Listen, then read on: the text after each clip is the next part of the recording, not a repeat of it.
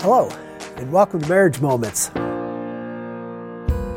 In Genesis chapter 1, verse 26, we hear something absolutely amazing. God has a heavenly conference call. Let us make man in our image, God says to himself. It is the first and the only time that God has a heavenly conference call in the whole creation week. Why does he do it on this day? Because he's about to create the humans. You and I, the humans, we are the crown of God's creation. We are the most important part of God's creation. And a part of God's creating us humans was creating marriage. So, husbands and wives, see yourself for who you are.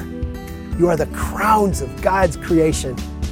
And treat each other as the crowns of God's creation. As you do, your marriage will be blessed. And that's a moment for your marriage.